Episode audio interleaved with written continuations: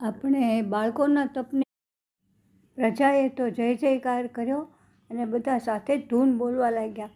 ઓમ નમો ભગવતે વાસુદેવાય, ઓમ નમો ભગવતે વાસુદેવાય. આ રીતે પ્રજાનો સાથ મળ્યો. હવે હિરણકશિપુએ બીજી યોજના બનાવી કે લોખંડનો થાંભલો ગરમ કર્યો. સભામાં રાખીને પૂછ્યું કે આમાં તારો ભગવાન છે? પ્રહલાદે કહ્યું, મારો ભગવાન તો સર્વત્ર છે. તો પિતાએ પૂછ્યું કે, તો આ થાંભલાને બાથ પર આલિંગન કર, તારા પિતા છે એ. પ્રહલાદ તો જરા પણ ડગ્યા વગર પોતાના આસન પરથી ઊભો થયો અને સ્તંભને ભેટવા માટે થઈને બે હાથ પ્રસારીને ચાલવા લાગ્યો. તેને યાદ આવ્યું, દેવદાનવના યુદ્ધમાં ભગવાન વિષ્ણુ અને ઇન્દ્ર સાથે જતા હતા, તો ઇન્દ્ર હાથી ઉપર હતો, તો એની નજર એક ખાડા નીચે જમીન ઉપર ખાડામાં ટીટોળી નાનું પક્ષી જે ગણાય, તે પોતાના ઈંડાને બચાવતી હતી અને ગરમી આપતી હતી. તો ઇન્દ્ર પૂછે છે વિષ્ણુને કે આટલા આ અવાજને આટલો થાય છે એને ખબર નથી કે અહીંયા યુદ્ધ થશે ને એના બાળકો કેવી રીતે બચશે? તો વિષ્ણુએ કીધું કે તું તારા હાથીનો ઘંટ છે ને એની ઉપર રાખી દે. ઇન્દ્રે યાજ્ઞા કરી અને મહાવતને કીધું અને ઘંટ હાથીનો હતો તે ખાડા ઉપર મુકાવી દીધો. હવે જ્યારે લડાઈ પતી, ત્યારે પાછું ઇન્દ્રને યાદ આવ્યું, પાછા વળતા તેણે જોયું કે ઘંટ તો એમ જ હતો. તેમ પૂછ્યું કે આ બચ્ચા હશે?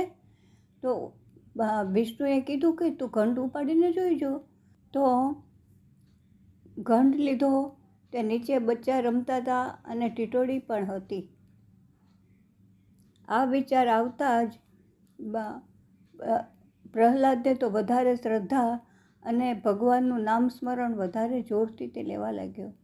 ઓમ નમો ભગવતે વાસુદેવાય. જ્યાં થાંભલા પાસે આવ્યો, ત્યાં તેને જાણે અંદરથી અવાજ આવતો હોય ને ગુર ગુર કરીને એવું લાગ્યું.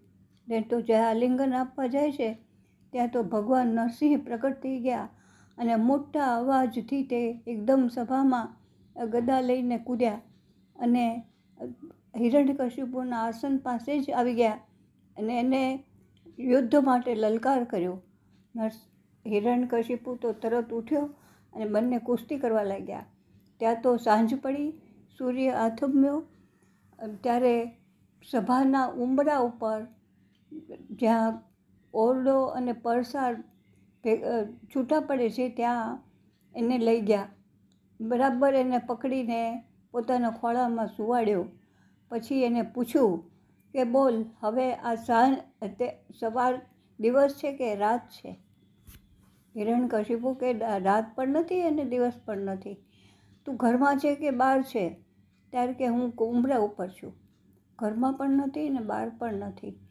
તો તું જમીન ઉપર છે કે આકાશમાં છે?